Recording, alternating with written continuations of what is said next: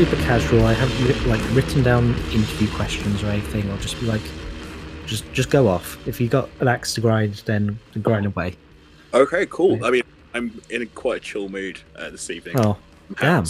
Like, Oh, yeah, well, well, when, when Jay was here, he was he was he was you know ready to go off. So you need to I capture listened- some of that energy. So come on. these- I listened to some of his episode this afternoon. He was really angry. Like he started off angry. that was the stuff we could leave in. You can imagine what was came on the cutting room floor of that one. There was uh yeah, I don't want to get sued. I can believe it. I mean, the guys like, my, I because the thing is, I did I didn't actually get through the whole thing this afternoon, but um, I mean, because the guy's like my, my best friend in the whole world, so just like I, I can imagine that the stuff is probably like there's legal issues probably with half the shit that he said. So. Yeah, we had we had like a we basically recorded and did another hour of uh, just like going off about all the stuff we knew we couldn't say on a on a hot mic. So um, you know, there was a lot of uh, a lot of stuff about certain record labels that would uh, need to I- stay on dead forever. As I said earlier, I can guess what that was about. That's that's fine. He, he I'm not on those contracts, so Mm-hmm. frankly, now that the record is done, I couldn't give a fuck about, you know, about those guys anymore. Um, although it's like basically now an internal meme about how much we basically hate almost every record label that we've ever been on. Although I, I actually want to, I love my current record label, uh, like Mhm. Big Apocalyptic Witchcraft. They're fucking rad. Um, Cool, good. Really great guys. Um, um, but yeah, that is basically like the Crowhurst kind of. I don't know what you want to call it. Like the lodestone of the band is just a complete mutual hatred for the music industry and everybody in it. Pretty much all. Yeah, I like you know, I really try and pay attention to what's going on in the metal world, and especially bands I like. And I only found out he released uh, like free like a month ago. Mm. There's the like prophecy or whoever just really fucked up the PR on that one. Like, I mean- I got no press releases, didn't see it on Bandcamp. or- I, I just it came up in a Spotify um Monday playlist thing. I mean, was like, holy shit, he's got a new album. he paid for billboards in the US because he was so frustrated with the PR campaign. Uh, I've like, heard that. You felt yeah. the need to pay for a billboard for, for multiple billboards. And um uh, celebrity endorsement by Bam Margera, friend of the Oh. show, Bam Margera. friend of the show. Amazing. I mean, Cameo. I mean, I must admit, like I say to Jay, like Cameo, he he uses Cameo like I don't know, like other people use Tinder.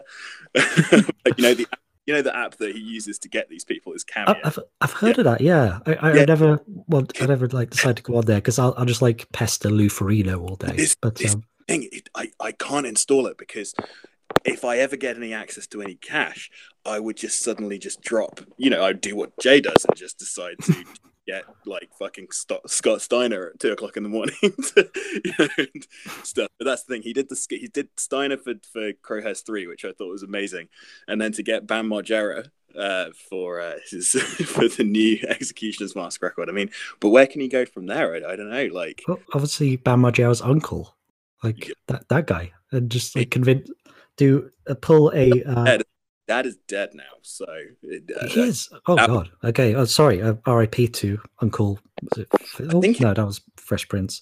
yeah, Uncle Uh, Phil. That's the fresh. Prince.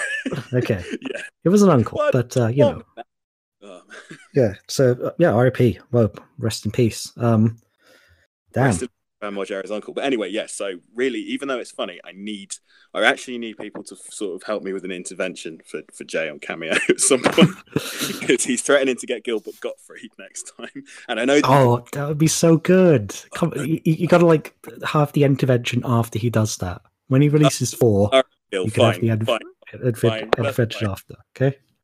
As long as he just goes full like Aladdin parrot, like Oh yeah, just makes really parrot puns instead of like whatever Jay tells him to do. yeah. He doesn't talk Um, about the record at all. He just he just acts out as Iago.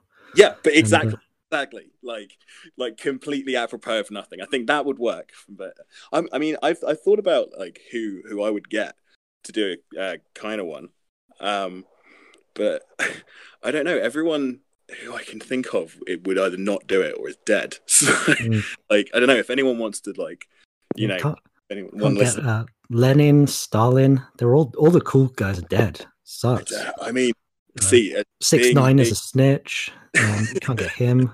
Damn. as an ancom, I don't know if I could if I could have Papa Stalin represent. okay, Kr- Kropotkin.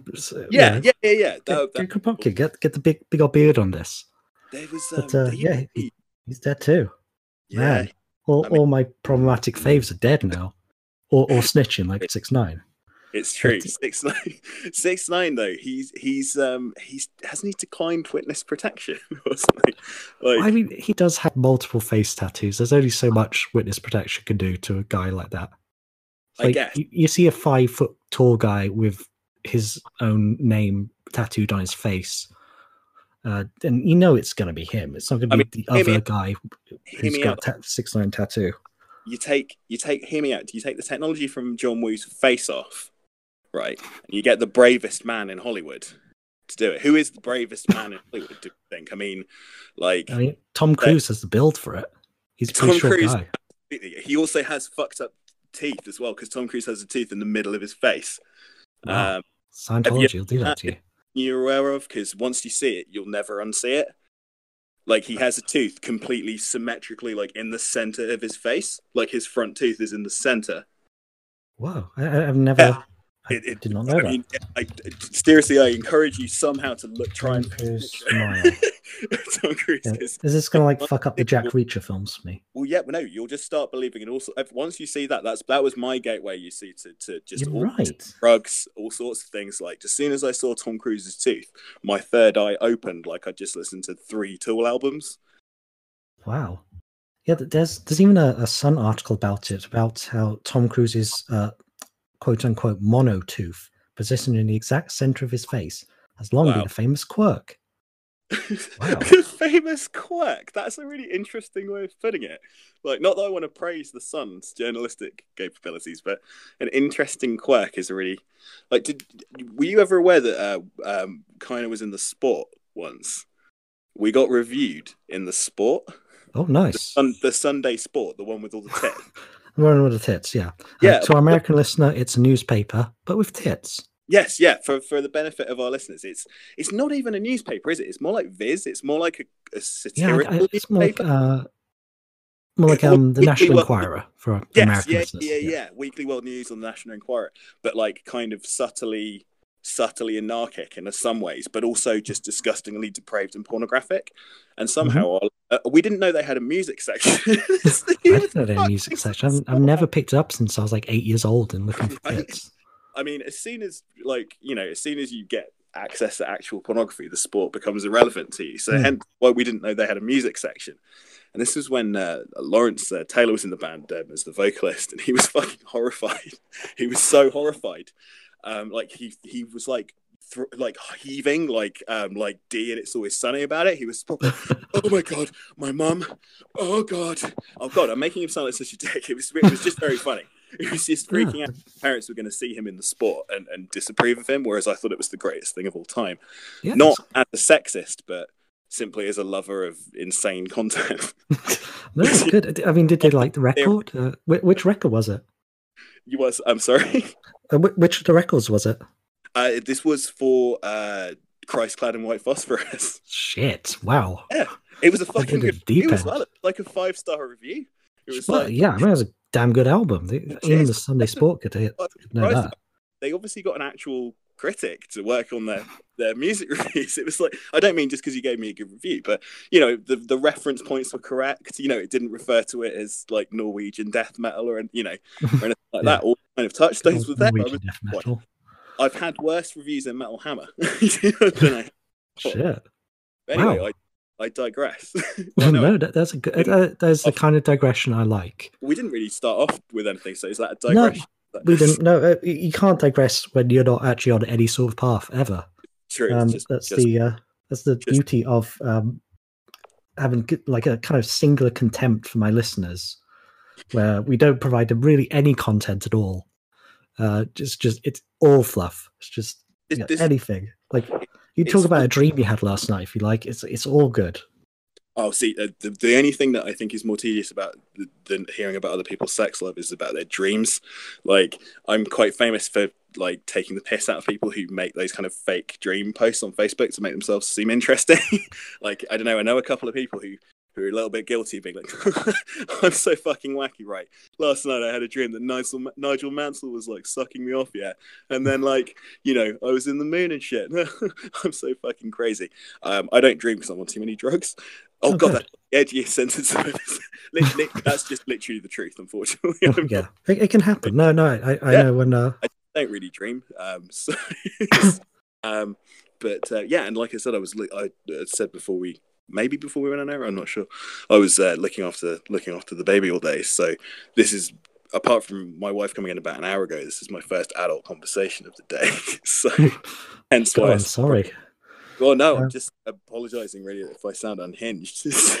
That, totally fine. I, I know exactly what it's like to be around a child all day and how um, damaged that makes you, and how you end up wanting to talk about Paw Patrol with someone. Just See, she is at this age where she still lets us just kind of put on whatever we want because she's she's just coming up to ten months, and um, but she's she's really into some esoteric shit. She likes like really like Button Moon from the eighties. She really likes wow. that. I remember Uh, Button Moon. She really likes. Um, you know, granted, we haven't exposed her to some of the shit that my nieces and nephews are into, but I don't know. I'm hoping that like I'm not going to be like the rockabilly dad, but you know, Oh, yeah. the, But you're not a Nazi, so no. no, no, it's true. it's true. I think you, I think you at least have to have a skeptical view of the Holocaust in order to fully Hmm, appreciate Yeah. rockabilly, the culture. But, um, but yeah, like I hope we're we're imbuing it with with certain values at least. Like you know, it's better to watch the like things that have a theme tune by Kate Bush and Peter Gabriel than Paw Patrol. Which I was a I was X years old when I found out that they did the fucking theme tune for Button Moon. What? Okay, I'm now years old. Right, I whilst that they out. were having That's- a passionate affair. right? I'm just finding out amazing stuff now. What? What? Okay, um, American listeners, Button Moon was a poorly animated show that lasted about five minutes. It was on in like the early 80s. Early 80s, barely animated. I mean, it's, it's mostly household objects. I mean, you couldn't make it now because a lot of the characters are made literally made out of bottles of bleach. like, you couldn't make that for a child now. Yep. Political correctness gone mad. It, And you- um, it is like, as I mean, you don't want them swallowing Drano, you fucking cucks. that's that's what made me as strong as I am today. I'm Right? incredibly strong. But, um, do you ever remember um, uh, the show Trapdoor? I Oh, think it's come yeah. up on this. Yeah, Oh. good. Okay, I wasn't just hallucinating that there was a show. There was like this kind of Samuel Beckett doing Lovecraft thing on it, like yeah, four in the morning Mold in the direct, eighties. yeah, Slime Molds directed by Bertolt Brecht is very much like, like well, It, it I was show this to Ripley, my, my daughter, and, and my wife the other day, and they did not get it. They, no, I, I think so it was like this horrible fever dream from that like point in your life where like everything just gets is just like a, a memory layered upon another memory layered on something that could be a dream. And a big part of mine is trapdoor, and just remembering there's like a guy in a gothic castle being Mm. told what to do by a disembodied voice, and that and his only friend is a skull and a spider, and beneath him is Yes. this like crawling Lovecraftian horror realm. Absolutely. I think the, the eerie thing about these shows is because they follow the exact same format, like they layer in your brain now as an adult as one entity. Like I know exactly what you mean because I, I I once when I had uh I was about eleven years old and I had a had a fever like about a hundred and something degree fever, and um, basically I had this fourteen hour hallucination of just Kaa's eyes from the Jungle Book. You know when he's doing hypnotism. Oh, Only yeah. it was being did on a cinema screen uh, by a guy with like a sort of hand cranked cinema thing. and see that me is my sole memory of the fucking Jungle Book. So like, you know, and you get these things like trapdoor. It's like you'll like like I said because they're so static and so repetitive that they just layer on top of each other in this horrible sticky kind of like like you say like a disease memory kind of yeah. like you, this, sort of horrible like visual scab like there's Hmm. just green blobs floating about and stuff i suppose it's the opposite of like nowadays where a lot of kids programming is all the lines are so clean Hmm. uh you know the animation is like i mean even if you look at the difference between like the simpsons in the early 90s and now Like everything's so digitized and clean and everything. There's no rough. Yeah, I, I can't watch New Simpsons. It's just it's too clean. I, I like the like old Tracey Ullman show Mm. where they've got like two animations Oh, per yeah, yeah. minute and What does matter? Never mind. that one, yeah. That Let's that go get some frosty yeah. chocolate milkshakes. That Oh, one, yeah. Oh, folks, yeah, that that one It's classic Simpsons. But um, I find that one quite horrifying. but uh, Um, yeah, new ones are terrible. But oh. um, what was I gonna say? Oh yeah, music. Mm, So yeah, how do you how do you get into music then? into music as a as a as a concept or into yeah, music, uh, i- in the abstract, like the abstract. Um, okay uh, let's let's tie this into um trapdoor like what are your first like musical memories because mine was the top gun soundtrack and nothing else oh, fucking playing with the boys. yeah, Oh, it, it, yeah, it, it woke things up in me but um that's on the reg. That is a, a Yeah. reg. I don't even like Top Gun the movie. I hate it. But no it's terrible actually it's really not held up well no, because it's, um, it's all the bad bits of a gay porno without any of the payoff. I know right um, but I I sent you. This is the thing. I, I basically sent you my first musical memory today. oh, nice as the as one of the tracks that we're going to play. It probably makes sense to play that first in a few minutes, like when you want to do that.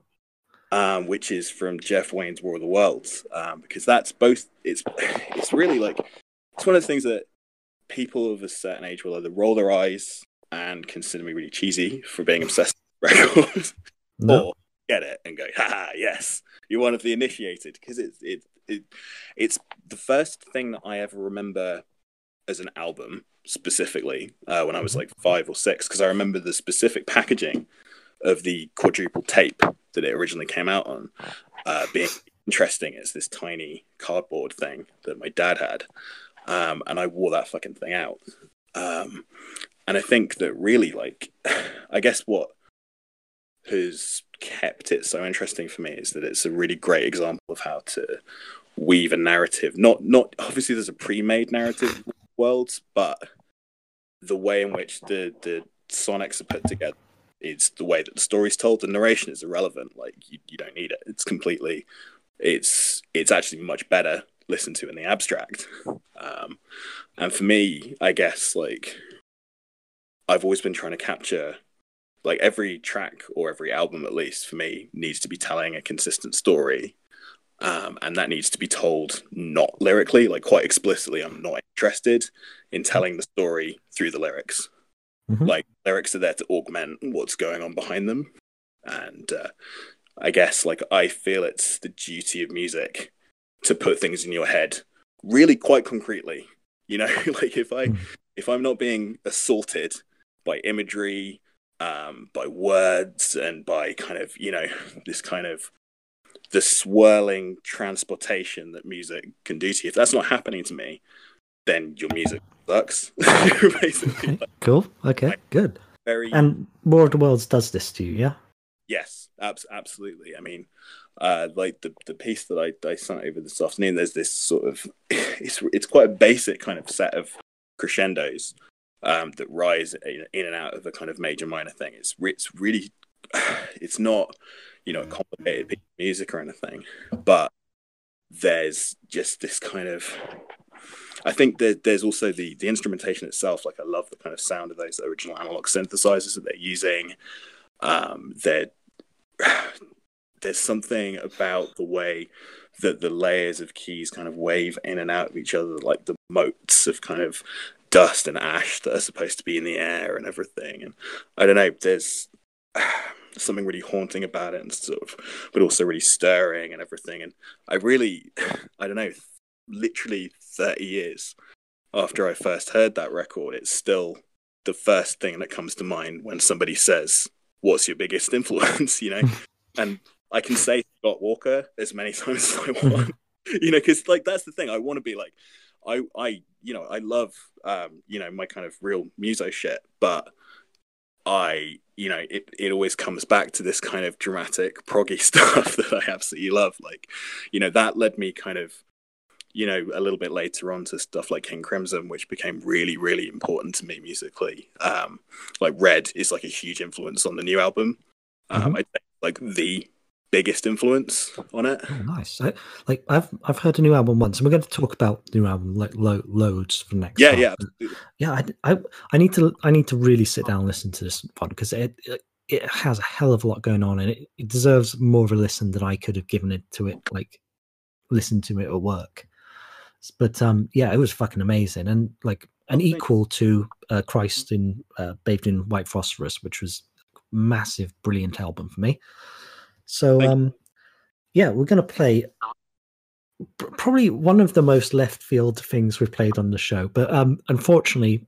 You know, Jay did um, beat you at playing left field shit because he the, the thing he played it was um, a spoken word uh, outside Yes. art thing. I have no idea what that is, but um, War of Worlds, pretty yeah, pretty. It's close second, but uh, yeah. So yeah, here's War of the Worlds. Uh, oh, sorry, what's the song name? Oh, so this is just the first part of the track called "The Red Weed," which, again, ironically, weed is something that has just become a major influence in my life as well. So it's, it's yeah, all so so that real red shit. All right, and um, yeah, okay. So here's the red weed.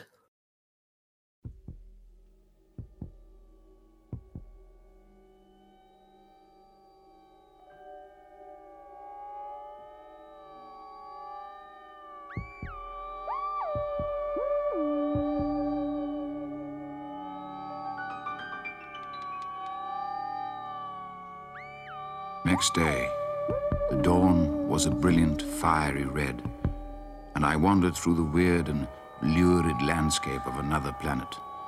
For the vegetation which gives Mars its red appearance had taken root on Earth. As man had succumbed to the Martians, so our land now succumbed to the red weed.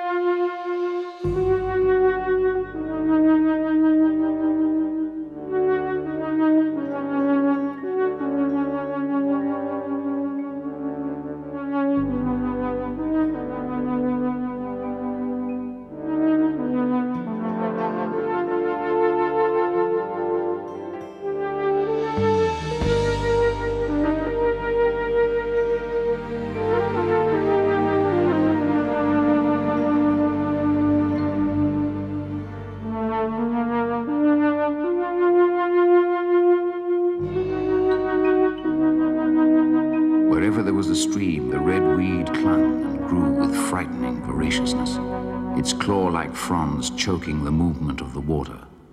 And then it began to creep like a slimy, red animal across the land, covering field and ditch and tree and hedgerow with living scarlet feelers, crawling, crawling.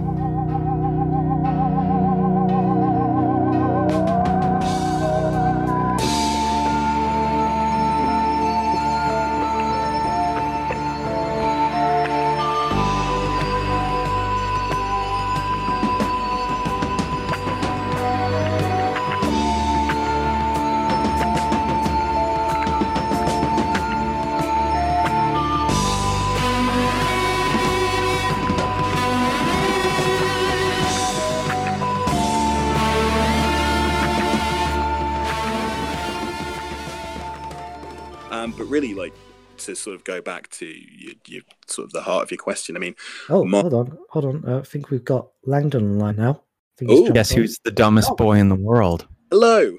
I don't know. Hello. Hero and seconds you. Hey, how's it going? Yeah.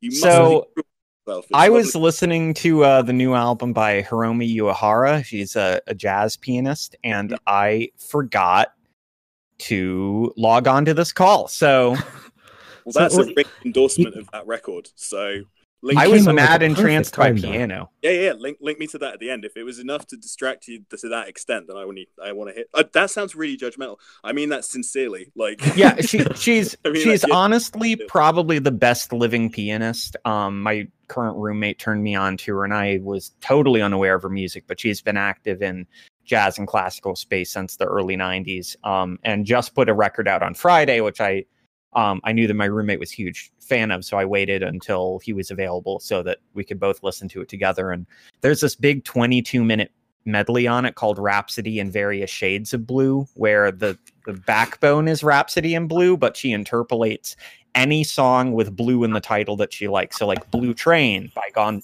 John Coltrane, uh rap uh Blue Danube, uh Behind Blue Eyes by The Who, just like no word. Blue Baba Dee Bada Bada, obviously. It's, uh, obviously, yes, a bit of Eiffel 65 gets in there. My, my brother used to think that was um, the lyrics to that were "I'm so blue that I could beat up a guy," and he was like, "This song's really aggressive." I remember that really vividly, like him being really confused by this. Um, anyway, sorry.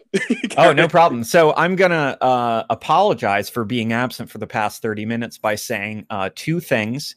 One, uh, I'm absolutely head over heels and have been head over heels in love with your record, uh, Christ Clad in White Phosphorus, for since it came out. Um, I named a chapter of a book that I've had published after that Oh with shit! the va- yes.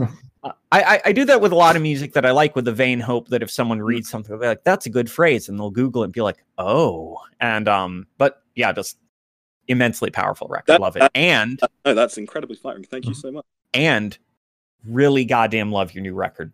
Mm, Thank Mental you. same. Yeah. Really goddamn And- love it. I, I Luckily, you you came in at like just the right time because we we've like discussed. Well, we discussed uh, children's TV shows in the eighties for the most first part. for about twenty minutes. Yeah. Then also uh, the War of the Worlds soundtrack, which I, I- I'm assuming you've you've listened to that, being a kind of a prog nerd. The, the the Jeff Lynne one, yeah, Yeah. yeah. That um, Okay. absolutely, absolutely love that. yeah. So that, th- but now we're going to talk about the new album. Perfect. Uh, yeah, it's fucking immense, brilliant, and um, yeah, it's uh, so yeah, Andy, what what? How can you like start summing this thing up? Because I, I mean, it it does have like themes. It's not just a bunch of unconnected tracks. There's No. like a, Absolutely. I'm, I'm I'm hoping that that that is you know is apparent. mm, it it is, yeah. Um, quite significantly more than Christ Clad, which some people thought was a concept album in itself. Whereas, I mean, this record is is. I mean, first of all, thank you so much for your feedback. I mean, I, I haven't had anything apart from the label yet, so you guys pretty and, and my you know my kind of close friends who will. You know, lie to my face about some of my really terrible shit. So, I, uh, working on a review, so just just wait. okay, great. Well, um, it's it's really encouraging. Look, be, seriously, beyond blowing smoke up my, eye, it's really encouraging to hear that you dig it because I genuinely heard it. No one's heard it, so Um, you know, I'm fucking nervous about it because it's weird. It's it's even weirder than the last one, which was weird. Um, you know, very weird and alienated a lot of people. But I think the the the only way to sum up the album is to kind of explain like where it came from because it it started being formed when I wasn't doing music anymore. You know, I was kind of well, or I wasn't doing my own music. Um, really, it started when I was on the plane back from uh, recording Crowhurst Three, uh, which is something we discussed early on uh, in the podcast. Um, just generally the album, um, but I, I flew over for that and uh, was kind of the most kind of spiritually exhausting, physically exhausting experience of my entire life, really. Um, combined with the fact that my, my I was getting married two weeks after I got back, uh, and my then know fiance was pregnant at the time at the time that I was going to uh, go record this insane uh, thing at God City Studios with Kurt Ballou. So there's a tremendous amount of pressure. Um, and weirdly enough, when I was kind of on the plane back, uh, instead of never wanting to do any music again, which is what I thought would happen, I started writing this record in my head. Oh, you still there? Oh, Oh, yeah, yeah. yeah, absolutely. So yeah. sorry, the line is so good and so quiet. I know. I'm It's sorry, not I Skype, is it? out too many of those. I'll assume you're still there. Yeah. Um, We have uh we have quality microphones now, which we did not always have. And so as a result, it actually like uh it EQs us out if we're not talking. I see. That's great. Not- Not used to it. You see. So, so yeah, I'm I'm on the on the the red eye uh, back from. Uh, I was flying back from uh, Philadelphia, um, and you know I've been awake for a couple weeks, uh, making this record with Jay and Kurt Ballou at his place, and you know, I guess it was a kind of what the fuck do I do now situation. Where where do you go after you've kind of like for me, I'm I'm a completely self taught musician. Um, I've only got anywhere by literally sending CDRs to people in the post. That's how I got a start. You know, I uh, taught myself how to play everything, put everything together, send CDRs in the post. I pretty much work exactly the same way as I did in 2004, 2005. Now, I, I pretty much work exactly the same. You know, I, I work in my house. Um, I don't have anyone kind of breathing down my neck. I can write whenever I want. Um, whereas that was, you know, such a polar opposite situation that it completely, completely threw me out of whack. Um, but at that point, I hadn't even thought about making any more music as kind of for a year and a half. So it was kind of, I'm of the opinion that you never really get anything truly positive without going through a tremendous amount of suffering. Um, I don't know whether I'm like a cathar or, or something. I don't know. I don't know if the terminology is there because I believe so much other weird shit that I can't really tie it all together. Um, and again, we'll talk about some of the themes on the album, some of the weird shit that I believe. But you know, I I think that pain is necessary, especially to to creation. It's it's utterly necessary. So whatever fucking horror. I mean, I, I I don't want Jay to listen to this and think I had a bad time or anything. He knows he knows that I I I basically had post traumatic stress disorder for six months after making Crowhurst three.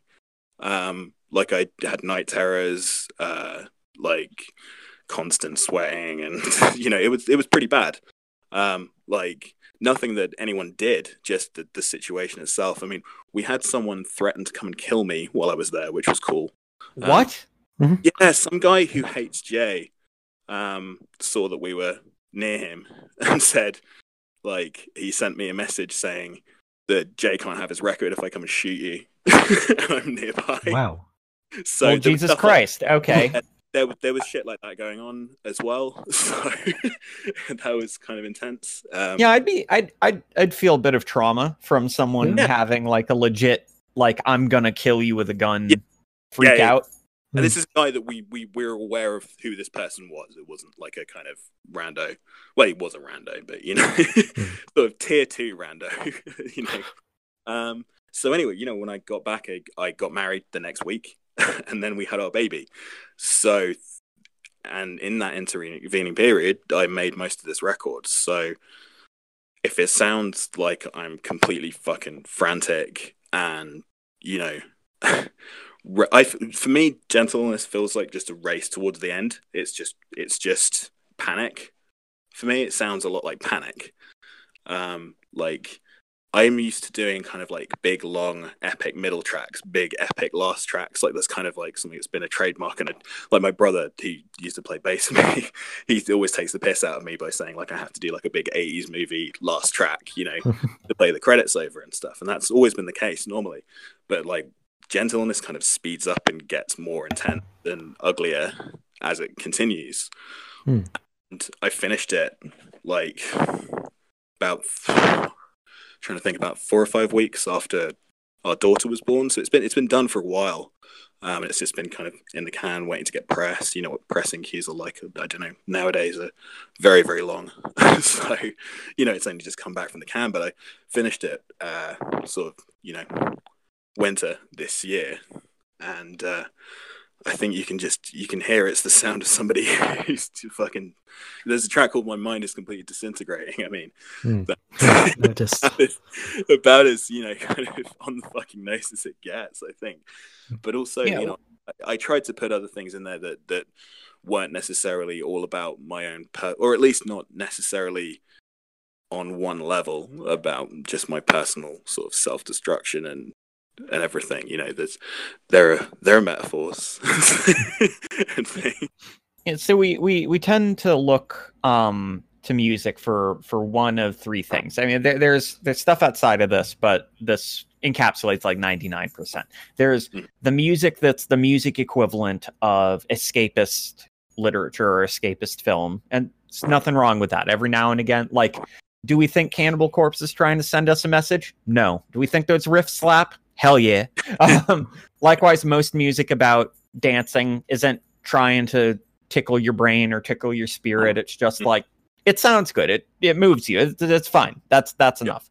Um, I think uh, the- Andy was listening to Robyn before the, Oh the yeah. Robyn's so, great. yeah. Everyone, Well, everyone, I- Great. I mean, I, great to me, pop artist. I primarily listen to pop music and, and jazz. That that's kind of all I listen to. I, I I will confess I haven't I haven't heard a metal record this year, apart from ones that I already own. So That's actually that's super not uncommon. The more that Really? I like, um, Nate Garrett, who plays in Spirit Adrift and plays in uh, Gatecreeper, Yeah. um, listens to a ton of like CCR. He listens to it. He loves uh, Natalie Imbruglia. wow, wow, okay. Um, uh, the, Um, the body. Uh, Well, the- I'm really into uh, touring. Well, sorry, go on. so sorry, go on.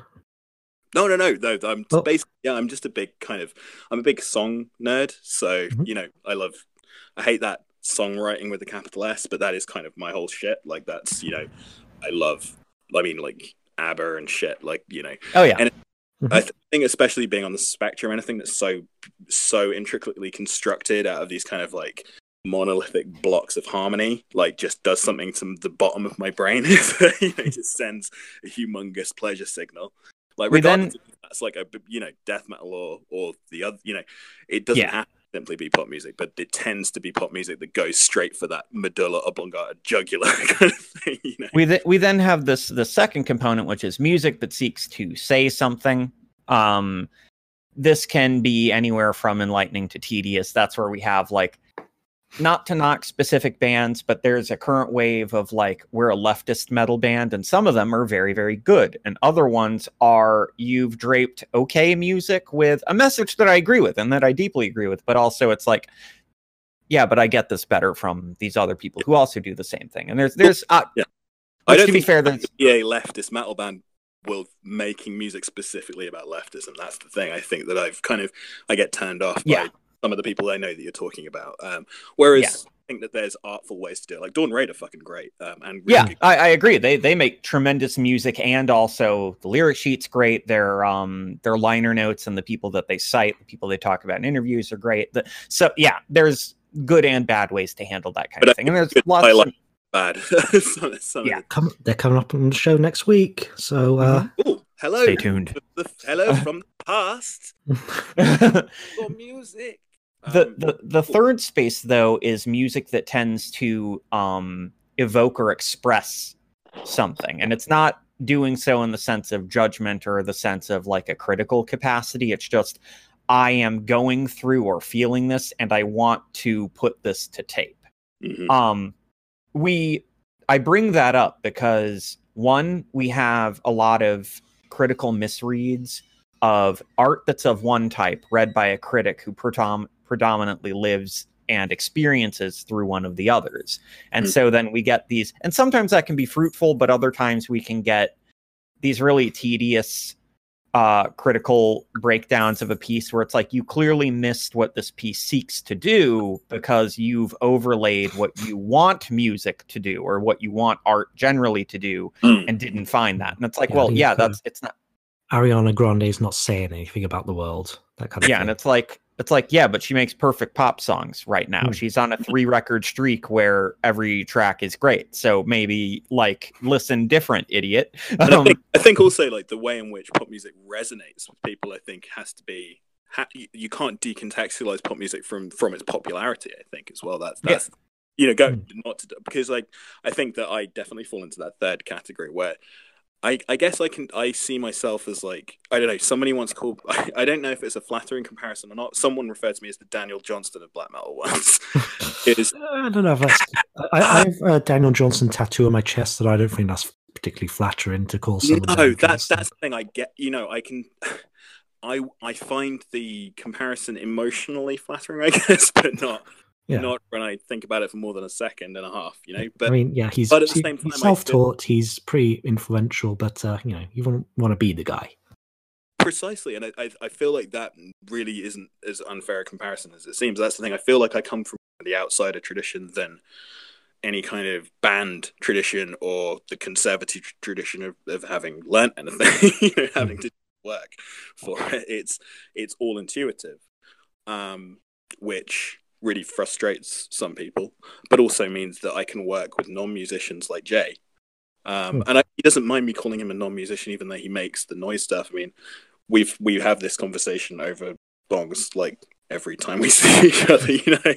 Um, it's just i think that the way in which i've been able to intuit making my own music in my own idiosyncratic way means that i can collaborate with people who have that similar approach but we're more a kind of loose collective of weirdos than i mean it's a good it's a good thing to talk about uh mac who's in uh crowhurst as the uh live guitarist. Um they are tremendous player and tremendously trained and i think see working with me like working with a toddler.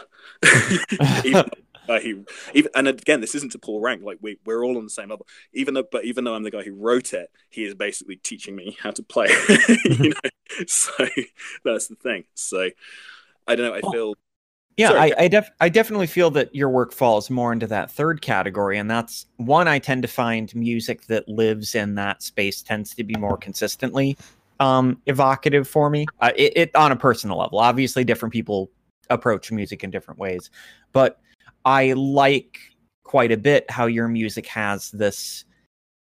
We sometimes throw raw around to refer to like underproduced music, which which is mm-hmm. fair. That's a fair usage of it. But yours feels more emotionally raw, in that you're not placing these levels of varnish or levels of thought that someone else might that they may think it enhances their work and perhaps for them it hmm. does but it can also wind up distancing the the listener from the raw experiential root of there's what no generated this music. Yeah there, there's no intermediary. Where when you're in your own producer your own you know your own engineer you can fall into some terribly self-indulgent traps which i have done over my career many many times. But at the same time i think that there's maybe a certain authenticity i i hate feeling like i'm praising my own work. This is the thing i, mm. I have imposter syndrome to the max so you know, I really genuinely hate praising my own work, but at least I, I, I do feel that, that it's authentic, uh, if nothing else. Well, You know? that that's why like I I was introduced to your work under the lens of this is black metal, and then I listened to it and I was like, yeah, but it's it's it's not really. It has black metal in it, but it has noise in it. It has industrial in it. There's flecks of various strains of of prog in it, Yeah, just there's that jazz on float up, and it's uh, that's the thing that I found much more interesting. The further, if anything, like your um your first album or EP, the the 30 minute one that came out before Christ Clad and White Phosphorus, um, that one feels much more directly connected to say like a, a black metal tradition with these other weirding elements. But as you've gone on, it feels much more like that intuitive. No, this sound goes here. And it's like it, Yeah. it doesn't matter what sounds were going on before. This sound goes here now. Yeah. Um, or these sounds go together now. And it that's where it's like it, it feels reductive in a certain way to say that this is a black metal record. Um, especially coming from the types of people who I don't know, get there's there's a weird level of defensiveness both around keeping black metal pure and also the the same kind of boring like we have to defend anyone calling Deafheaven black metal. And it's like, yeah, but why do you think it's a knock to say that Deafheaven is things other than black metal? Like But- that's not they're making great records. That's the important part, not whether they're a black metal band. That's Uh, not Exactly, exactly. I Mhm. think that using genre as a palette is so underrated and something that I don't.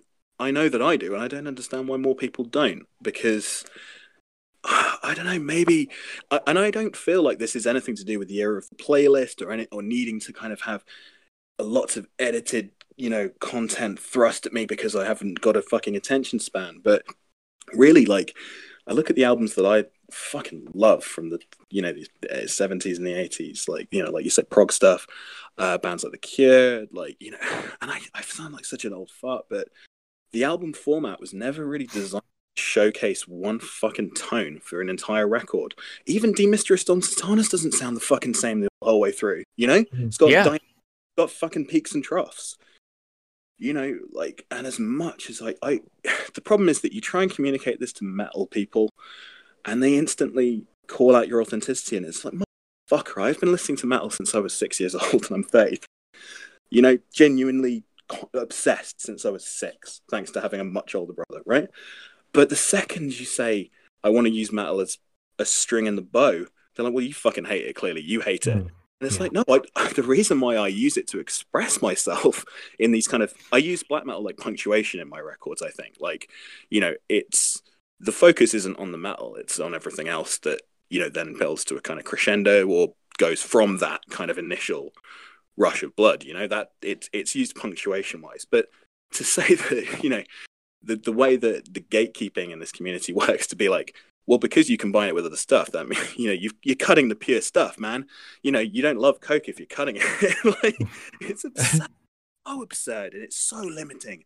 And it's the, why the thing feel- the I'm thing sorry, that I quite like about um uh metal gatekeepers and this is that's a weird way to start this but you'll agree by the end I imagine is that they're incredibly easy to ignore Oh. they have way less power than they think they do and sometimes I think we prop up in writing about them or discussing them how much power they actually have Oh. when it's like they can't stop me from buying certain records. They can't stop me from listening to certain records. And there are certain bands that they absolutely loathe that are selling a fuckload of tickets. Um, And it's like, uh, you've self marginalized yourself. So we, we, we can just That's ignore it. you. Precisely. That that's exactly, exactly it. They have self marginalized to the point where they are like gargoyles on the side the entrance to you know literally get not a gatekeeper. You are a gargoyle.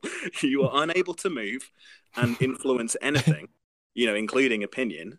Um and but the problem is i don't want all metal to to be like a kind of glorious technicolor jamboree. Yeah. like, some of my favorite fucking records are like fallen angel of doom um you know some blistering like shit like bolt thrower kind of but at the same time there's still dynamics and there's still uh, there's still some level of storytelling in almost everything that i like and i guess what frustrates me is this idea that like i said if you, you if you either if you introduce some kind of sonic storytelling, which is something we talked about a little bit before you you, you came along.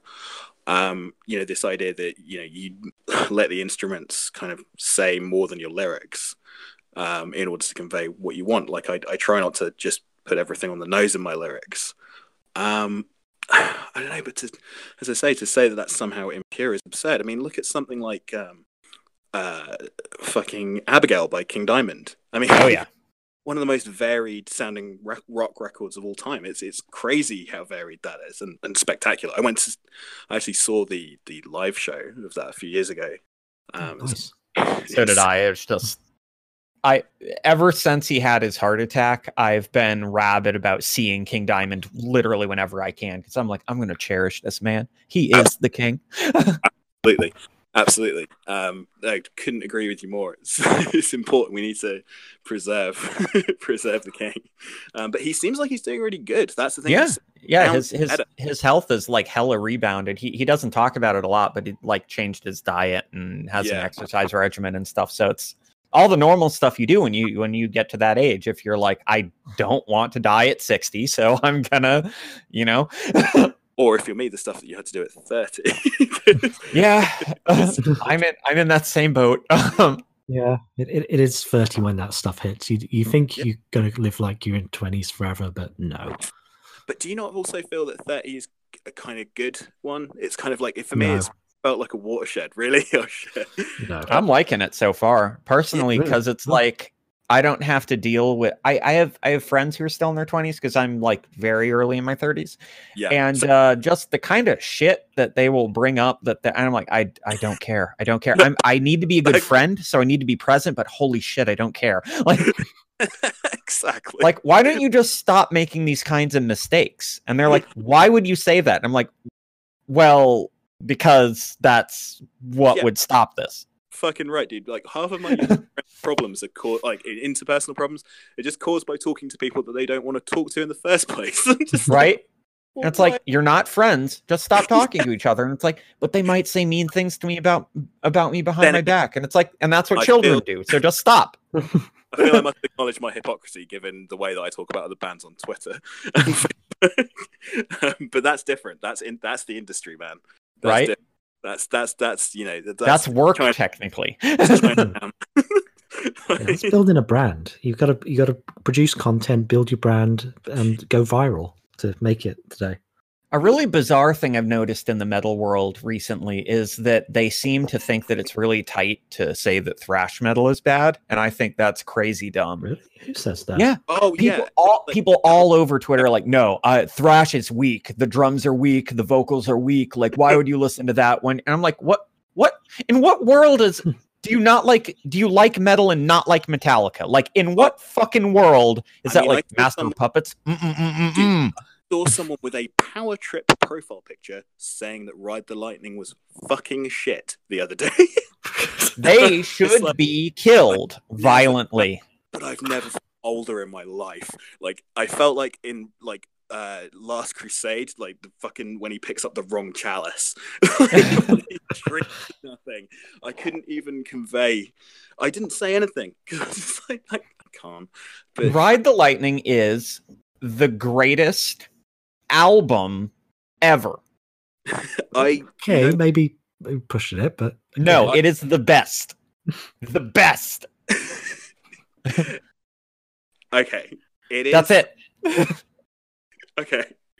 when I'm just like, oh no, I can't say that. That's the most condescending shit ever. Okay, like me, young. Oh, you can condescend to me. That's fine. Okay, when I was ten, I 100% agree with you. But but get him, Magnan, kill him, kick his ass. I still I still own it on every format, and you know it's like one of my favorite albums. It's just um, I think that it's cool now because like don't forget we're we're now not the cool generation. We're generation you know Generation Z is the demographic that is being sold to. My records are being sold to that demographic. They're being mostly bought by my age, but they're trying to be pitched. Like everyone in the industry wants to sell to people between 19 and 27 the problem is that that I have is that I am a mentally ill, not particularly sexy looking averagely built white man approaching middle age who mostly writes about his own pain. And sadly, I don't have the hypnotic forehead of Nick Cave. so, you know, wobble wobble at people and like hypnotoad. That, that's how he does it, you see. there's no music on those albums. If you put them on, there's nothing on there. If you put them on without looking at a picture of him, there's nothing there. So That's crazy. That, Yeah, that's crazy because I love him so much, but also if I'm not seeing him, right, sing a song right now. Nick Cave doesn't exist, man. That's my theory. Warren um, Ellis doesn't even hold an instrument on stage. Oh, you Shit, we're an hour hallucinate in and I that too. We're an hour in and I haven't even talked about ultra terrestrials yet. Holy shit. How's that? Because that's the Oh, other. yeah, yeah, that's that's where yeah, that was a good thing to bring up because Yeah, you- I want to go into UFOs now. Oh, 'cause, oh, It's pretty It's in- tight that we managed to evade the whole like central theme of the record so far. No, I think. Well, I don't know if m- my reading of it that was was mental health in the UK was the central Well, theme, uh, and uh, UFOs were a little, little spice on that. But um, Well, to, well, I, let me let me counter respond. It seemed to me, at least, that that was the the mental health thing was the textual theme, but the experiential one. Um, speaking as someone who's had had them a psychotic break or two over the Yep. years, uh, quite literally, um, and they're terrifying. Um, that yeah, yeah. that's the experiential core. Are Yep, these things that's where you know the experience is real, but you don't know if it is materially real, but it affects you as though it is materially real. So, what would be the point of di- in that whole? Basically, I think we're both right. We're just mm-hmm. talking about two sides of the Right. Precise- I I think I identify. Yeah, you, you're absolutely. You're both absolutely right. I think the central thesis of the album, or like the the the question at the heart of it for me, um, that I posed myself and kind of because I recorded a lot of the music before I did the, the lyrics, which I, I often do because I, I hate writing lyrics. It's, it's so intense for me. That's that's the the correct order, by the way. Yeah. For from from where I'm standing. Precisely. No, I agree. um, but really, the question is really simple: Am I mentally ill because I saw what I saw when I was ten years old, or did I see what I saw when I was ten years old because I was mentally ill? And then that escalated into the catastrophe that has been my entire life. Because basically, the the the I can pinpoint a moment at which I felt like the the the axis of my life turned, and that was seeing uh, you know, in, you want to hear my story? Oh uh, no, I don't want to hear the story about ultra terrestrial. No, that would most that English explains Yeah. entire story. I, I don't Yeah. want to hear that. That will be uninteresting to me. We both are we both are really into the occult we both love the invisibles we both have had our own experiences and you know what we're just not interested Don't worry Been there, done that. here. Like, like I've already did Naruto run to Area 51 by now. I'm fine. No, I go, like, absolutely go off. so it's the most English situation possible. I, I'm actually nine years old. I said ten. I'm, I'm nine years old. It's 1995. Um, it's it's July, uh, around by my birthday. I can't remember exactly when.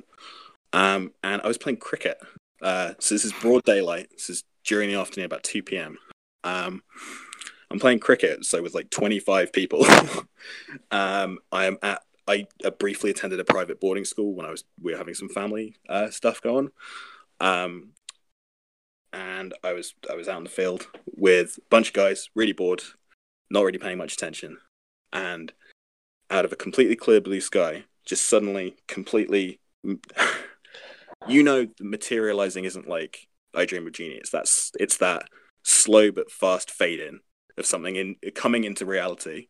You know, that's objectively not there, objectively there, but there's a kind of softening around the edges. You know, that's that's how it felt. And this thing is, I'm gonna say, ah, it's probably about a thousand feet in the air. So, kind of like a plane, kind of thinking about landing. And we're kind of near um, both Heathrow and Gatwick Airport, where I was, um, which is Handcross in the UK. Um, just where I was going to school for those few months. And this thing is probably about four times the size of a 747 at that. If I'm right about the distance, maybe maybe three times. And it's like a it's like a dull bullet, like kind of no sharp edges whatsoever, kind of fuzzy at the edges. But there's no there's no fins, there's no wings, there's nothing. and it's it's tumbling. And again, I think I used the word exactly in the song "Contact Occult," which is the song that's exactly about this incident. Mhm. And it's sort of it's doing a sort of like a bad puppet tumbling, kind of like somebody's working the controls on an antenna that they're on you know they're unused to the uh, the remote control or you know and it sort of flops really horribly. This is this is the every memory that i have about this every in, in, image the, the, one of the things that fascinates me the most about this is and what i talk to my therapist about quite a lot um, in the last few years is that every frame of my memory about it feels evil and wrong. Like it feels sick and like Hmm. like like i say it feels like something forbidden is happening but i'm completely rooted to the spot. And i've got almost no idea how long i'm looking at it. It's going to be maybe maximum 40 seconds 45 seconds but not like a blink of an eye you know it's just under a minute and it disappears with below ah it disappears below a tree line and it's like i don't know I don't remember if you remember the sensation of your testicles descending Maybe not, but uh, but it was it, I I vaguely do, and it's like that in my brain. Hmm. And after that was when I started experiencing. Well, first of all, that was when I I almost instantly stopped believing in God. Um, I was a choir boy. I used to sing in cathedrals. I had the medals and stuff. Um, it's where like my it's where my oh cool. Um, where where did you think? Did you ever sing in like Chichester Cathedral or anything like that? That's where uh, I just just like in the southwest. In uh, I grew up in a town with a big abbey, so I used to sing. where whereabouts. Uh, Sherborne in Dorset. Oh yeah, yeah, yeah. I've, I've been to Sherborne Abbey. I don't- haven't sung that, but we moved in the same ecclesiastical circle. So I was Oh, nice. big, big Yeah. ass, big ass Christian. Um, hugely into choral music. Um, you know, I was the- a Pentecostal, so you're talking to good company. well, see, You're the dad- ones who dance with snakes and drink poison. Oh, fucking amazing! Yeah, My- because for some reason, if you're Christian enough, you just don't die when you're poisoned. or at least Which until you build it. Turns out, actually isn't true. Actually, you do die. Who'd have thunk it? That's Um, but yeah, crazy, isn't it? but my, my dad he's he's now uh, he's nearly 70 now so he's retired but um, he was a church organist for 40 years so this was the kind of you know uh, i think a lot of the music stuff in my blood uh, comes out of that because it's very musical family and everything but yeah i, I instant basically instantly stopped believing in god it just just like a penny just dropped like I, if you you know uh, familiar with philip k. Dick's Valis, you know the Oh yeah, yeah, that's come up on the show a lot. this is this when I read that book, I I was in tears a lot of the time. Because that book and John Keel's uh, The Eighth Tower are basically like feel like premonitions written about things that I've experienced and, and the kind of some of the psychotic states that I've been in, some of the fugue states, you know, almost directly mirror the experience that Dick talks about. And again, he asks the questions, you know, like, is it a brain tumor or has something given me a brain tumor? you know, Hmm. That- yeah, we've. You're also speaking to two people who have have owned. I still currently own, but Gareth sold his copy of uh the Exegesis, the edited one that came Um, out. just Mm. just to contextualize for anyone who's not, you know, familiar, just doing the radio thing. Oh yeah. No, no, I, I, I was saying also more just citing the text. So if you at home want to know the crazy ass shit that we read, that go, holy shit, this explains things in my brain. Yeah. Am Oh. am I dying and crazy? Um, Yeah. it's You've the ever- exegesis. if you have ever had an experience like similar to that that you feel has changed you in some way, that book spoke to me on a level that I can't describe. You know, it's like I felt understood, and I only read it like two years ago. I felt understood for the first time in a long time, and I think that again, I mean, my whole UFO thing again. So that was my experience. It's colored my whole life. Or at least that's when here my troubles began. You know, that's when I Mhm. feel like a lot of the shit started to go downhill for me. Did you ever have uh, follow up experiences like I don't know poltergeist activity or Yeah. Yes, yeah? we had. That's so interesting that you asked that. I had yes, we. I'm I love UFO stuff. Um, I I probably like you came up on like the X Files when I was a kid, yes, and um, put it away just as I did like the Invisibles and Philip K. Dick, put it away in my twenties. It was childish stuff. Then have like rediscovered it at the same time. Everyone else is kind of rediscovering this. See, that's And, the um, I never fucking left it alone. And I now know. it was is cool again, and I was really not cool for a while, but now I'm Mm. cool again, so it's all right. Yeah. like, this is the thing. I, So you had- I, so you had like um like poltergeist stuff, or did, do you ever feel Oh, like. Yeah, I'll tell you abductions or. Oh, ghost sightings and Oh, I'll tell you the story. Oh fuck! Mhm. So we lived in a completely modern house. Um, so again, this is like fourth. Uh, right. Okay. Where are we? This is like two ninety nine. So I'm like nearly fourteen. My brother's at college, so there's there's no one else apart from me, mum, dad, dog. So for months and months and months, we'd had strange experiences like the classic from Poltergeist, where we came in multiple times and the cupboard doors would all be open. You know the classic. Um, Yeah. We didn't get the chairs. we never got that. we never got chairs being stacked. But like we'd come back and like all of our kitchen cupboards would be open, nothing strewn about or anything, but just the doors. Uh, just doors slamming, tires being let down, cars being like car alarms going off suddenly. You know, just the usual kind of like low level, like oh, it's like we've got a ghost. You know, like kind of. Hmm. And then once I started learning the drums when I was 11, I started having, at the same kind of time, I started having my auditory hallucinations. So I would hear screaming in the reverbs of cymbals and stuff, and that would really freak me hmm. out, blah, blah, blah. So that's the general context in which I'm living at the time. My parents are discussing a divorce, so it's the classic Spielbergian thing, you know, that's going on. And this particular kind of incident, um, this, uh, my, my brother's at college, um, we're watching TV in the living room. It's a Saturday afternoon, I think. And my dad comes in with two digital clocks in his hand. And they both both stopped and they're blinking at the same time. He's like he says to me, Right, Andy, so does a power surge would a power surge affect something battery operated? I'm like, no. No, it wouldn't. That would be an electromagnetic pulse. It's like, well, I don't want to be weird, but I just had to turn off the clock radio upstairs and your TV upstairs as well, and these two clocks at the same time that I'm holding in my hands. I'm like, okay, that's that's fucking weird.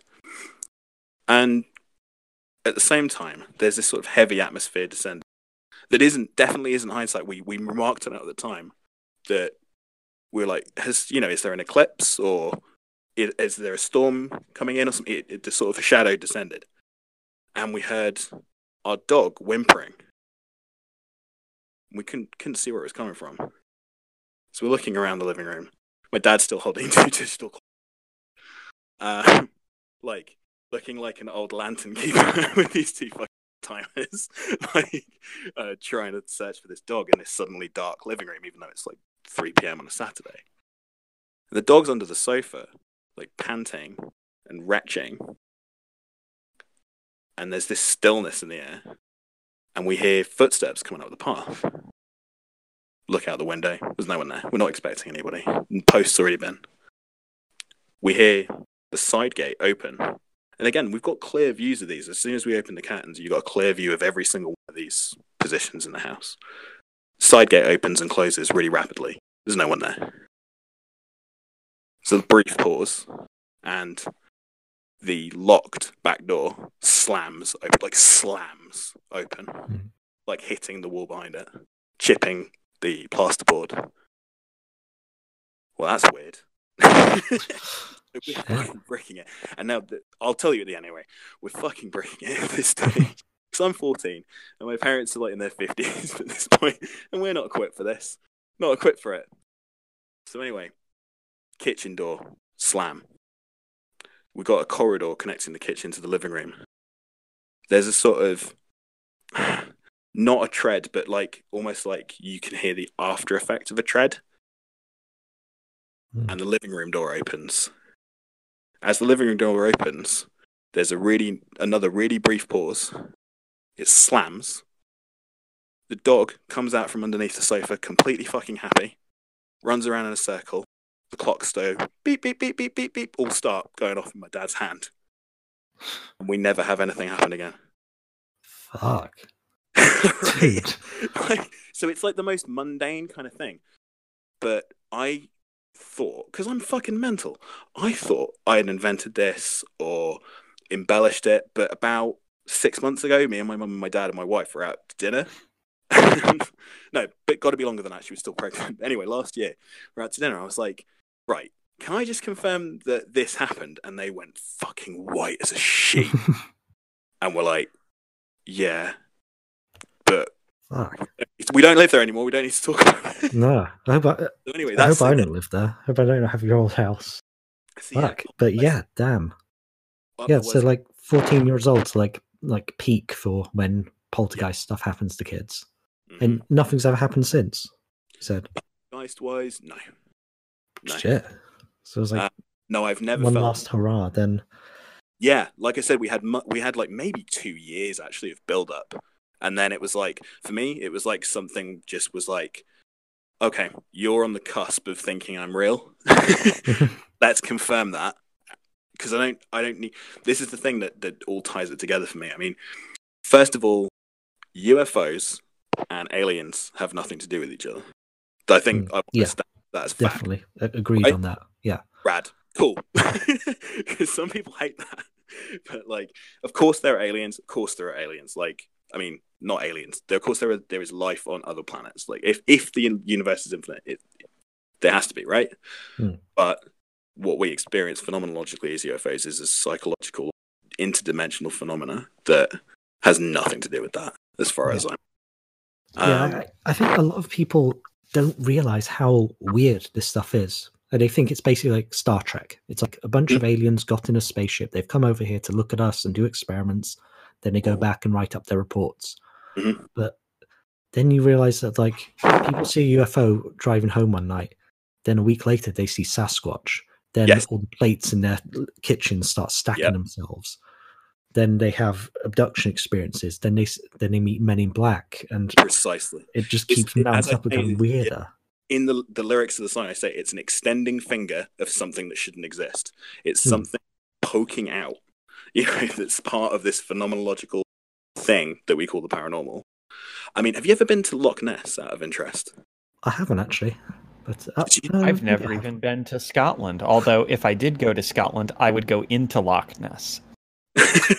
well, this is the thing. Now, I will mate with the Loch Ness monster. You're not. I'm gonna produce human monster hybrids, like Lovecraft, but I will love them. I mean, It's a submarine. Innsmouth t- people loved each other. They had a thriving community until the FBI showed up and fucking took all their gold. Innsmouth is a story of fucking class corruption. like Obed Marsh got too fucking greedy and attracted the attention of the FBI. They were fine with their fishy incest. Like, right? They Right. weren't. They weren't upset with how their life was going. That I- that does. tou- I it does touch a little bit on how we've gotten better over time at reading Lovecraft to read out his racism and read in other potential angles that he definitely didn't intend, but are fertile within the work. For real, you're talking about. I, I, I have a hybrid Lovecraft. I have a Lovecraft tattoo where he's turning into a tentacle face. Um, I have also a Lovecraft tattoo with tentacles. That's Hooray! I, I'm gonna get it covered up though, 'cause he, he's even though you know we've like redefined Lovecraft, I'm still he's still the person is still kind of racist. So I Oh, he's wanted to kind insanely of- racist. So that's yeah. it- it's That's fair a- to um, not have his face on I you. I think- think. I mm-hmm. totally agree with that. I think that also, I mean, I know that the the kind of idea, the concept of the deathbed recanting and everything is, is sort of such a trope. But if you read the compilation of his letters, Lord of an Invisible World, his racial, he acknowledges that his previous racial ideology was informed by ignorance. There is a specific letter where he says that. I that does not excuse the fucking plot of Arthur Jermyn or half a dozen other fucking things, or you know the name of his cat, or I was about to bring up the cat, but I- Yeah. it's such Go it's for- so go bring up the cat. insane. The, the cat thing is so insanely racist that it mm-hmm. almost almost loops back around to being just funny, but it Precisely. doesn't. It comes right up to the verge whilst and you're just like you bought a cat and you thought I'm gonna name it after something I hate. but he loved that cat, so he didn't. This He did. I think that there's maybe the the idea that of the benevolent racist. I mean, I think Lovecraft always saw himself as a benevolent racist rather than an antagonist to other races. I think it was kind of Oh, no, oh, he- they need to be erased for their own good. I'm not saying it's better. I'm just saying I think that that maybe there is a kind of with the cat thing. It was like an affe- was a genuinely affectionate thing because it's like I can patronize this creature. I don't know. Perhaps I'm not sure, but anyway, I you were talking about Loch Ness. I want to Yeah. hear more about Loch Ness now. Uh, well, Loch Ness is one of those things that, again, the Nessie is part of the entire thing. It's, it's like you say, you see a UFO, you see Nessie. Ness, I mean, Nessie is mostly a triumph of marketing and newspapers and everything than anything else. But at the same time, the the loch itself has such an aura. I mean, you can you know what you can see why Aleister Crowley chose to build Boleskine House there. Hmm. It, it's got an insane atmosphere because you can feel the depth. It's it's an interesting kind of sensation when you're on it. You can feel the depth underneath. You feel like it's unnaturally deep, and whether or not that's because the water is so black or not, I don't know. But you you feel ve- it's kind of cool dovetail to Lovecraft because you Loch Ness has a weird fit, ma- way of making you feel tiny, like absolutely tiny. It's vast and it the water is just like coal black, like it doesn't come across on film weirdly enough it comes across as more green but when you're right above it with the sun you know coming over you it's completely black and that has a really disturbing effect that that is really highly recommended i really really highly recommend taking It's like a, going to like go a and scrying mirror that uh, like John Dee would have used. Precisely. Just a That- mirror. and exactly why a fucking monster comes out of it. That's the thing. Monsters come out of a scrying mirror. Monsters come out of the sky. They come out of these empty, reflecting pools of stuff, right? Hmm. It's like they're coming out of the cosmic background radiation of any, anything that's kind of anything that's just kind of enough to get us into a trance state. We start seeing monsters and insane creatures. Well, why is that? I mean, I don't have the answer to that, but that's that's the central thing. That's why I'm so fascinated by the paranormal. It's not what they are, but why are we seeing them? I hmm. guess. And I think, like, to bring it back somehow to music, that again, it's you were absolutely right in your first assessment that on one level, the album is about my frustration with trying desperately to seek help for my mental illness, but not being able to because of, you know, the demands of like post-industrial capitalism and Britain being fucked. you know? yeah, I, I got a uh, rejection letter from the NH- from the NHS to ever have mental health uh, treatment the other day. So I'm, I'm very much uh, with you on that one. What? Oh, that's that's fucking horrible, like, man. Yeah, That's we, we, we I'm don't want help. yeah, so they, they were just like, nah, we're, we're not in, we're not into it. That, Um, that doesn't make any sense. I know. Yeah, they What, have you what, have you previously accessed the, the services and they Cut no, not for a while. I've been out of the out of the country for a while, but um, yeah, weird? they, I yeah, I, I have no idea, I, and I can't find the time to take off work to Well, no, that's find a the doctor about it. It's just works, weird. it? But this is the whole point of the unfortunately the, the dark side of oh god, I hate saying this. the dark side of socialized medicine, especially in a country as far as ours, is that ultimately you can be waiting forever. you know, this is this Yeah. is the reason why, and they rely on. They, they make everything, especially with like things like choose and book. Now you know you've got to book your own appointments. You got. To, I am almost incapable of managing my own finances. I'm almost incapable of managing my own calendar. Like you know, I have a lot of skills, but unfortunately, my brain is disintegrated in some areas, and I'm really bad. Same. Yeah, it, it's not it's not an affectation. I'm not fucking Kvarforth from Shining, who can get up, take his shirt off, and like be a sexy racist or whatever. you know, I have like massive cognitive problems because of the shit that is happening to my brain and, and has been for years. And it, like you say, you know, you know what I'm talking about. Hmm. But I think people forget the reality of mental illness isn't like writing introspective and maudlin albums. It's you know, it's doing that in spite of Yeah. the horror that you were put through trying to access services as well as just dealing with your mental illness on a day-to-day level you know? And that- and there's there's there's a lot of even the the art making through mental illness there's there's a strong correlation there for certain people but it's difficult to express to some people outside of it that that's like it's not so much that it's like that art is somehow an abstract lifeline it's that giving yourself a task to do keeps your hands and brain busy from all of the other horrible shit you might do to yourself. Mm. um that it's like you just pour all of that into this one direction. And it's part of why it has such a mad tenor whenever i have my own like things that i scrawled out like there's a 200 page poem that i wrote while dur- in the midst of a psychotic break that's uh, unreadable. Um but it yeah it's just the stuff that both pours out of you as like i need to like draining assist or exercising a demon. It's like it, it feels medical not not creative in a certain way. Yes, one hundred percent. I mean, because you're like you're getting rid of this thing. It's not you're not trying to put it into the world. You're trying to take it out of yourself. Absolutely, absolutely. I think that again, it's something that people listen to in spite of of everything else. I, I don't try and do anything to attract a listener, or I would put it this way. I think if if I had my time again, there is certain there's a lot of times when I consider whether or not I would ever bother releasing any of my music because for me, the kind of ego death of having your stuff dissected when it's so profoundly personal. And I understand that that's part of the dynamic of releasing music, you know, and I, I do get it.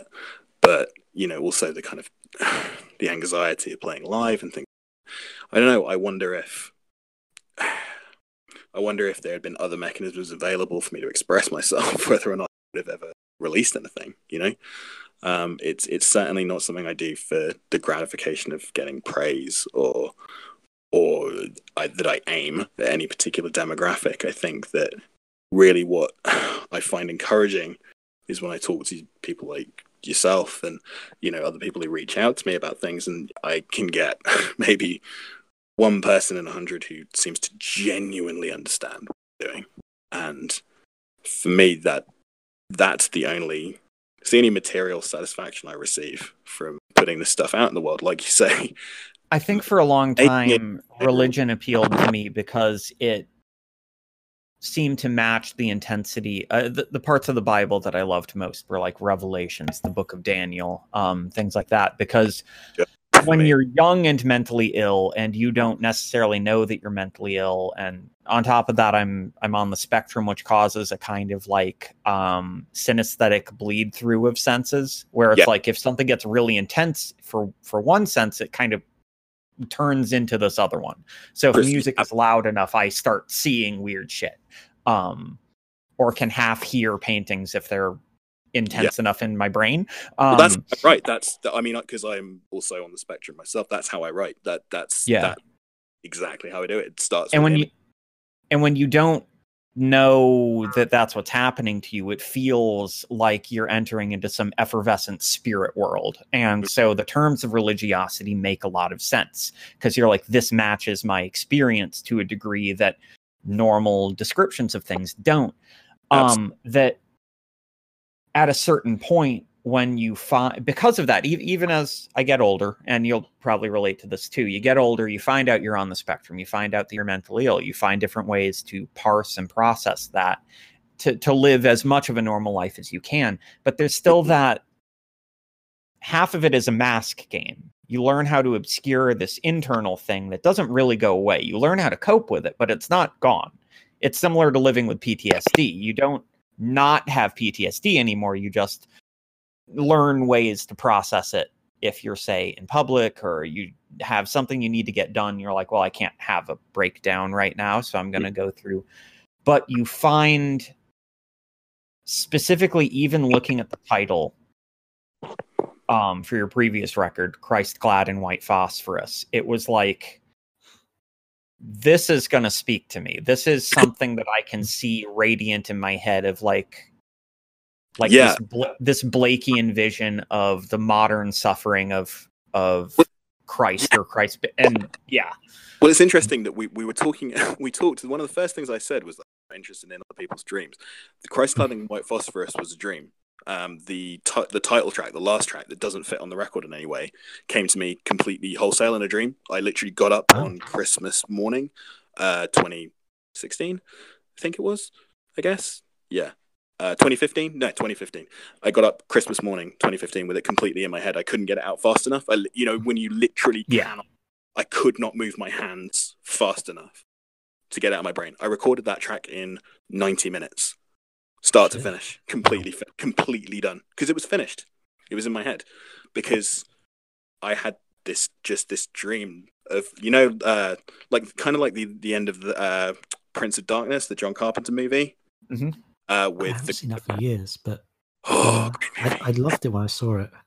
Yeah, great. I mean, tails off in the middle, but has one of the most powerful kind of codas, I think. And also just the that concept of like Satan as a kind of extraterrestrial force captured in a bottle that can project itself through time.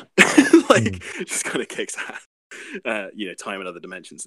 But anyway, that was that was very much like it was very much at the end of John Carpenter's Prince of Darkness, this kind of enrobed, like stony figure in white fire, obliterating everything it touched. Um, and it was, you know, it as I said, it just completely came into my head wholesale. Whether it's any good, I don't know. That's that's not my problem.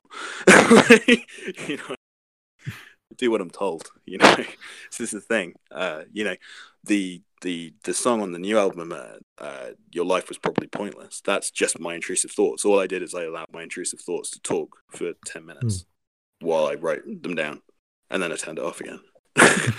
so, you know, that's that's the thing. I think as much as we talked so much about the debilitating effect of mental illness, I can't I can't deny that I've exploited it. I think for my own creativity. I guess I think it's Yeah, I think it's two ways. You have to, right? It's Yeah, if you don't get anything out of, out of it at all, then it really does win. And that's not to say that, like you know, being mentally ill in some way will make you into a creative genius. Not no, like, for everyone like John Nash, there's a thousand people just pushing a shopping trolley right down the street, mumbling to themselves. exactly. And But, I feel um, tremendously lucky that yeah. I'm. I think that it's literally only things that have happened to me by the grace of other people that have meant Hmm. that I'm a person. Yeah. But- And Rich just being, like white and middle class. yeah, So precisely. Precisely.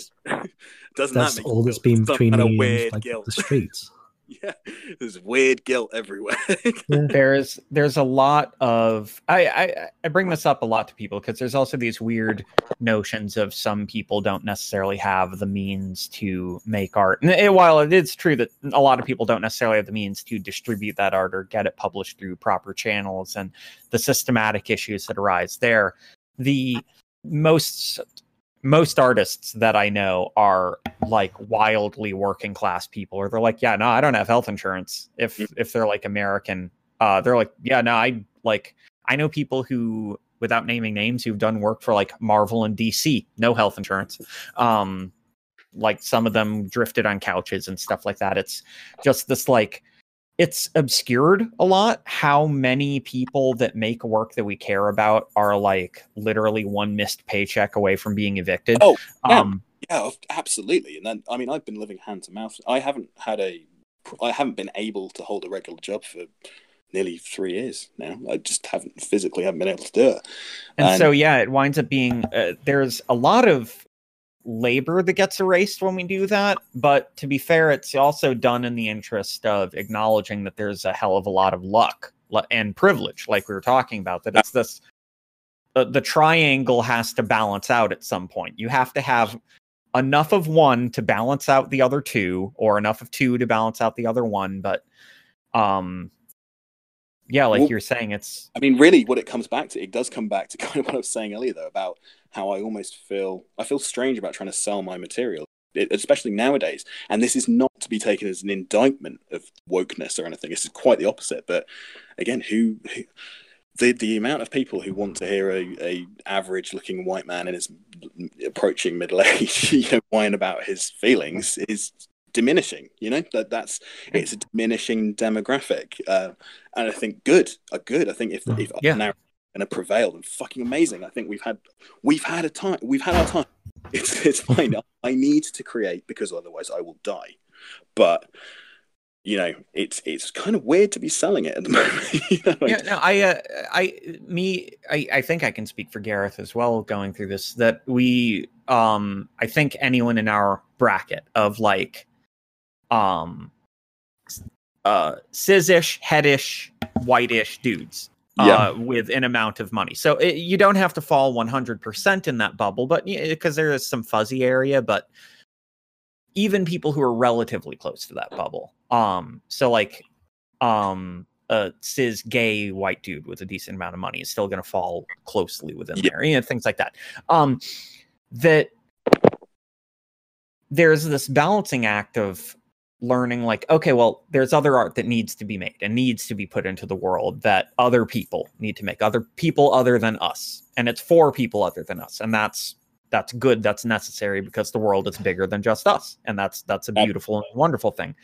But then the like well should i try to make art that speaks to that? And then learning over time no that's deeply disingenuous unless it is something that's coming directly from you. But even then maybe think is there someone who could do this a little bit better? And eventually arriving at like you have to make the at some point you have to make the art that needs to come out of you and then just accept without pressure that there are going to be certain people who don't find that necessary for themselves because they need some other thing and experiencing that without malice which some people are very bad at that last part. Like, No, no, that's people are actually pretty good at up to that um you get some Yeah. fake woke netflix bullshit of like i'm a i'm a cishet white dude. Let's make a show about a queer black girl. And it's like should you be making that? Like if you have that story in your head legitimately tell it. Yeah. let people decide whether they like it. But do you have that in your head? Um but yeah the the other group of people who uh, feel quite comfortable making the art that they're making but then get uh, mad that say like it's like they're not taking bread off your table that's bread that should have never been on your table that's not like the thing that's also important to emphasize is there's still fucking things we can do. I mean, I oh yeah God, this is sounds like the most virtue signaling crap ever. But like, I try and like, for example, I I'm the one thing I don't do is I don't do my own artwork. I try and you know, like, you know, I don't pay like famous people to do my artwork. I seek out like kind of actual people who are coming from the same area as me, and generally that's kind of coming from that kind of queer punk art kind of space and everything. And I try and at least kind of work of people I feel like are underrepresented. I mean, it's nice to see that, for example, because I know that this is something that's kind of weird to bring up because I know that you said like my EP was like my first album. Like, I mean, this is my eighth like studio album now, um, and like the fifteenth year of the project, and then it was kind of restarted halfway through, which kind of confuses some people. Um, a Wow, little I am absolutely uh on I'm well, I feel bad. Yeah, no, I- there it is. I'm looking at I'm looking at a list that's a lot longer than I thought it Yeah, was. the, wasn't- the it wasn't relevant. Encyclopedia Metallum is uh, pretty extensive. I didn't need to like flex on you about it. It was just it wasn't. No, I mean that's fair if I got that shit wrong, and apparently I got it First- insanely wrong. Oh yeah, first EP was 2005, first album 2006. Um, yeah, like I start, I released the demo on the same day as Alcest's, like uh, Le Secret, that that we released on the same label. Like we released the EPs on the same day. like, Wow. That's how long I've been doing this shit. I am deeply, deeply ashamed of how much I didn't know But I, that. I've always been under, kind of under the radar. That's the thing. I've I've worked with so many people who are kind of famous. Like I've worked with like the members of some really humongous bands now, but I've kind of been under the radar. Like I said, I, I preferred, not even prefer. I just fit more into that outsider milieu where kind of everything that I've done kind of has had ripples for other people, but not necessarily for me. So it doesn't. So this is the thing. That's why I didn't correct you initially because I'm very used to kind of people not really knowing huge, vast amounts about work because you know there's a lot of it, and I've stopped and started a lot of times. So, but the only relevance is that basically it's really nice to see. Um, I worked with an artist. Uh, I haven't spoken to her in a long time now, but um, an artist called Jim- Osman, um, who uh, was like absolutely like a just a sketchbook artist like the first time we spoke and now she's doing stuff in galleries and it's kind of really nice to see the first time that she got printed on something was on one of my records and like that feels really cool and not in a kind of I am saving somebody. it's like you know, I can use the the very tiny amount of influence and power that I have at least to pay someone some money who needs it, you know, and not Mark fucking Riddick or something. Yeah. you know, to- Uh, Lewandowski. I don't need a man with a beard to paint a big demon lord. I would like somebody who needs some money to paint me something like specific. You know, And no shade to the beard dudes who paint the demon lords. We like your work. we No one's mad that you're getting work. Just, you know, other people deserve to get their work. I love me some demon lords, but also your uh the cover for the upcoming record is um in, intensely moving to me. Um very very specifically because I uh have an on again off again. I, I've been working for about a decade on like a set of um short fiction and poetry and stuff that likely will never see the light of day. It's it's one of those projects where like you make it for you and maybe you show it to one person but you don't even send it to a publisher about um called Songs from the Hospital about uh how uh, you know you get institutionalized. Mine was an outpatient program thankfully, but yeah. So th- it spoke to me. The art Yeah, spoke. I mean, I was like, get- "Yep, mhm, That mhm, wasn't yep, he gets it." mhm." Yeah, see, that wasn't a commission. I just saw, I saw her uh, post that, and just was like, "Oh Christ, I have. th- This is it. This, this, I can't release this album unless this is the cover." That's what I said to the label.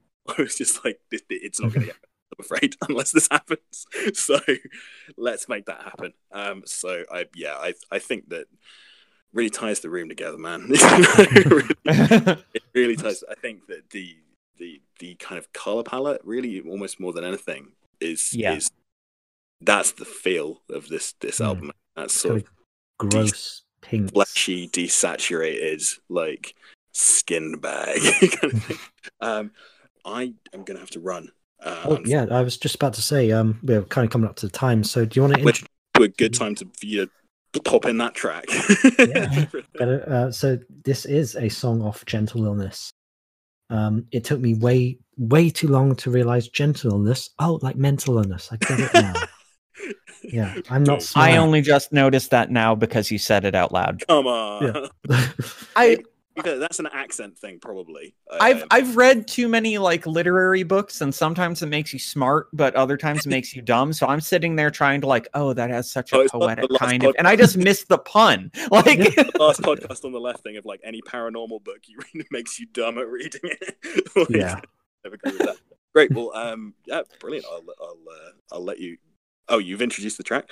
Um, yeah, yeah, um, but uh, yeah, t- tell us a little about it, and uh, then we'll we'll hit the play button. Right. Yeah, so this is the title track from Gentleness, and uh, it kind of brings together, I think, some of the musical motifs from the rest of the record uh, quite nicely. There's there's like lots of weirdness. Um, so yeah, it's just been really good to talk to you. It's been really really good. I hope you have me on again. Yeah, definitely. Yeah, come anytime. I, I want to. I'm kind of contemplating doing another podcast where I just talk about UFOs all day, but um, Yes. yo, I'll I'll join you on that one. we'll do a B podcast. Yeah, Cool. That'd be fine.